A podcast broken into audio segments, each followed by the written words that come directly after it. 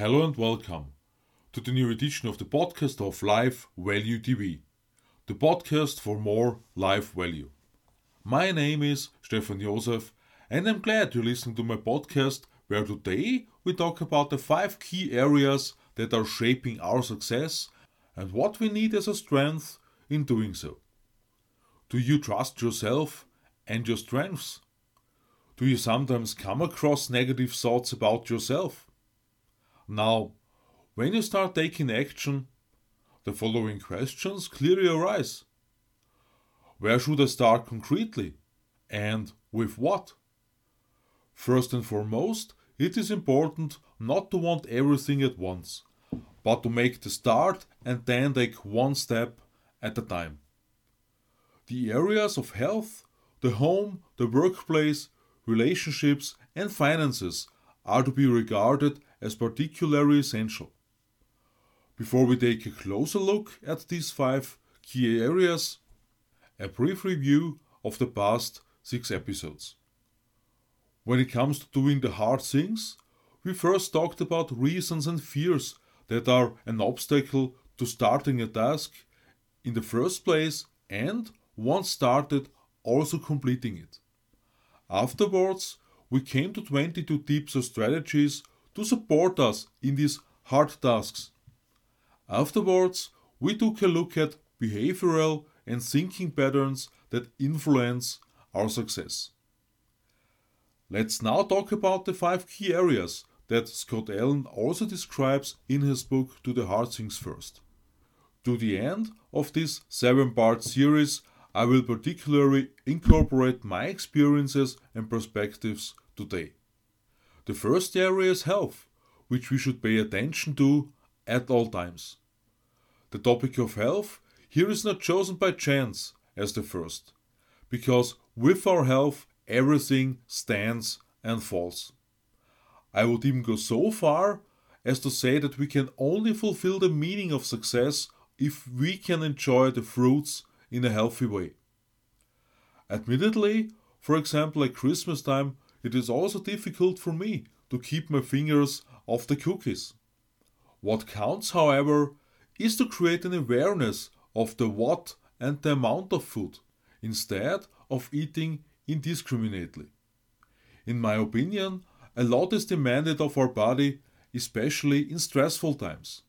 For me, that means our body will certainly be able to deal with it better if it is not burdened by an excessive body weight. Regeneration is certainly easier for our body through a Condorcet meal. At the same time, mental health should be taken into account and the input for our mind should be carefully selected. The question of the importance of health should be answered quickly. The question of the failure of a plan for health may require a longer reflection on it. As Darren Hardy writes in The Compound Effect, it is the small decisions. Chips could be exchanged for carrots. A star can also be, for example, to drink the coffee without sugar or milk. In the second area, in a nutshell, we should feel comfortable in our own home. Find a cozy atmosphere when we come home. Since I cleaned up my living room office around Christmas time, I feel much more comfortable there again. Scott Allen talks about fixing a doorknob in this context. Such repairs can even increase the value of the house or apartment. Write a list of what would be to do in your house or apartment. The third area deals with the workplace or work area and its organization. Whether you work in an office or from home. What does your working environment look like there? Are the documents spilling up and you will soon think into chaos? How long does it take you to find something? Last week I mentioned the bookmarks instead of open browser tabs. So I only open the tabs that I need for video preparation, for example. Scott Allen addresses three strategies when it comes to doing something hard again. Identify the reason for the resistance. If there's a lack of skill, give the work to somebody else. Focus on your strengths, not your weaknesses. In this third area, we are therefore faced with organizational matters and tasks themselves that have to be done. In the digital area, Scott Allen cites five other points. You'll achieve more focus and productivity if you don't save everything, and like much of it, you'll probably never need it. Less saved makes the computer faster. This saves you costs through less memory needed and a longer lifetime. With a better overview, you save time and energy and are more satisfied. When cleaning up, you will come across old data and what is needed or unnecessary. In general, the author recommends for more order. Choose a storage space. To create order, use 5 mini blocks as described in step 4 of the 22 tips or strategies. Create 3 folders, one personal, one for work, and one for other things.